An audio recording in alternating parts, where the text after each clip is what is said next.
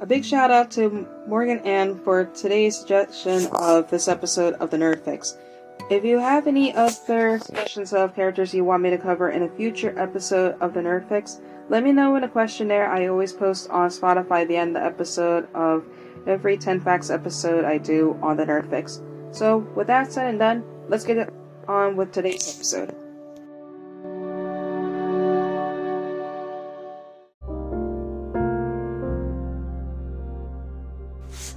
I was thinking about you guys and how you saved me. You two and everyone else. I want to be your friend. Hey guys, this is Jay from the Fix, the podcast where we talk about everyone and everything in anime, manga, video games, and everything under the sun.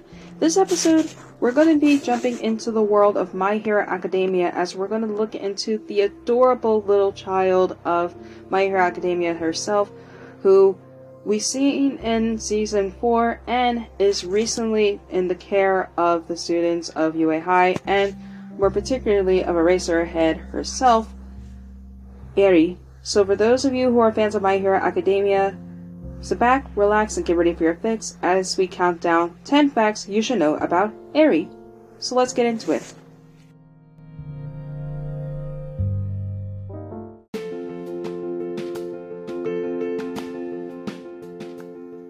Number 1.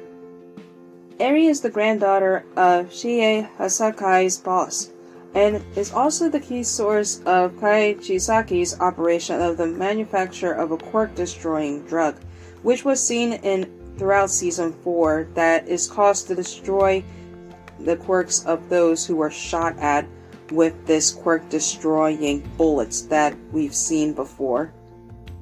Number 2. When breaking down Eri's name, it goes as follows.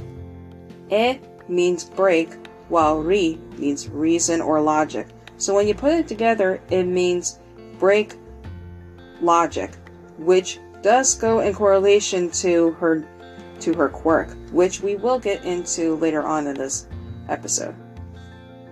Number three.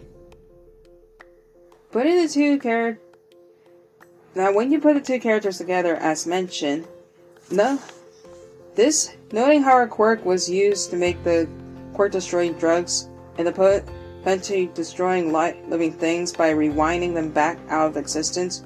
Her name also alludes to how her quirk breaks logic, its very nature, referring to a mutation since it doesn't resemble any quirk from either side of her family. And few people understand how it works, which is really interesting of how a child of her age has such a power such a powerful quirk that it if not handled correctly, it can go out of control, which was seen in season 4 when it was so out of control that the only way it could be stopped was through Eraserhead. Number 4. Eri's birthday is on December 21st, making her a Sagittarius. Number 5. In the Japanese dub, Eri's voice actress is child actress Seiran Kobayashi, who you may recognize her voice in characters she's done, such as Rika Se- Seke and Okane's End, and Karen Tono and The Tunnel to Summer, The Exit of Goodbyes. However, in the English dub of the series, Eri is voiced by Emily Neves, who you may recognize her voice in characters she's done, such as Umaru Doma from Himouto! Umaru-chan, Chelsea in Akame ga Kill, and even Undyne in Black Clover. Number 6. Now, I have mentioned this before in the second fact, but Eri's quirk is called Rewind. This quirk allows her to reverse a living individual's body back to its previous state. This also allows her to make her target physically younger, heal injuries, undo bodily, and undo bodily modifications.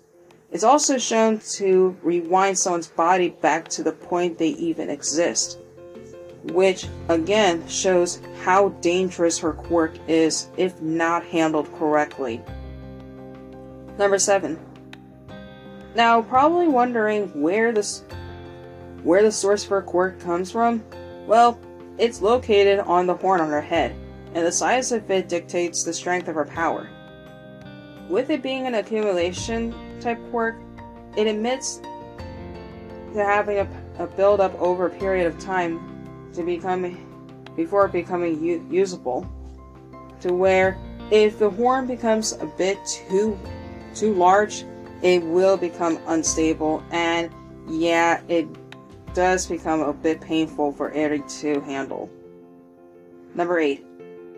With her quirk being able of mutating her own her own body, her blood is able to attack an individual's quirk and stop its activation, reversing the target's evolution to the point of of quirk phenomenon, which again shows of how really de- deadly her quirk actually is. And, and I can see why someone like Overhaul wanted her wanted her blood for the quirk destroying blood, which again I can't stand of how someone as evil like him would ever want to use someone, someone as precious as her eh, for a sick experiment. Number 9. Now, going on the top of the Eraserhead, he stated that her quirk can rewind the bodies to those who have lost their quirks and restore them.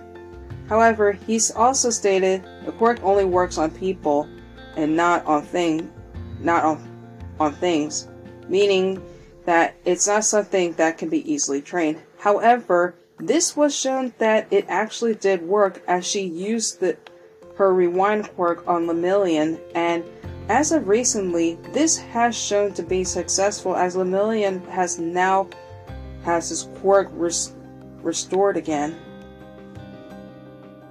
And as I mentioned back at number 10, with it after going through training with Eraserhead, she was successful, successful with rewinding Lemillion's quirk back from the usage of the quirk destroying drug, rendering him unable to use his quirk, making him quirkless for a season.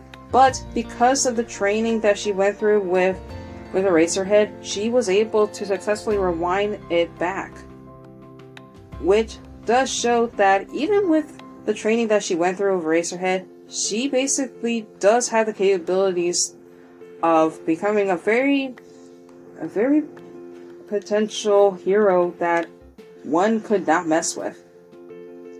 And now that we got the, the facts out of the way for Eri, time to talk about a fun fact about her and a cute fact about her. Fun fact about Eri. Now, even though this is a bit kind of a fun fact about her. This is a bit of a weird, disturbing fact about her.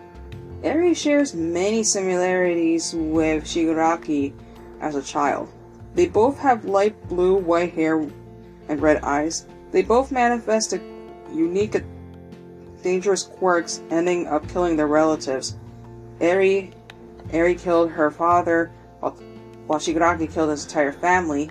Both had carried Eri grandparents, but her, Eri being her her maternal grandfather, while Tom, while Shigaraki was his pater, was his paternal grandmother. Both were abused. Both were abused by as children. Both were attacked by villains, and not to mention both Overhaul and all for one were responsible for getting rid of their grandparents. And if this isn't enough to show that both of them are more alike, the only difference between the two is, well, for one, one of them was able to to get out of and find safety to be able to have a second chance, but the other one was not. And we already know what happened to Shigaraki when he was taken in by All for One. And finally, a cute fact about Eri Eri's favorite fruit are apples, and she shares her liking of apples with Fumikage Tokoyami and pony Tsunotori. Which I find that to be adorable. I mean, have you ever seen her face when she lights up when it comes to apples? It's just too adorable.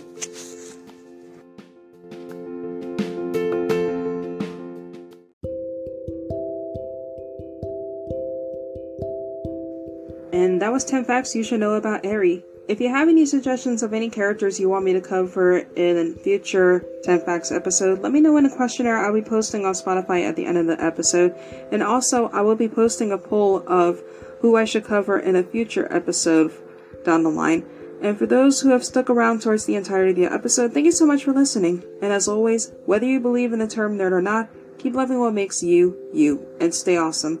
Thank you for stopping by, and I'll see you next time for a brand new episode. Later.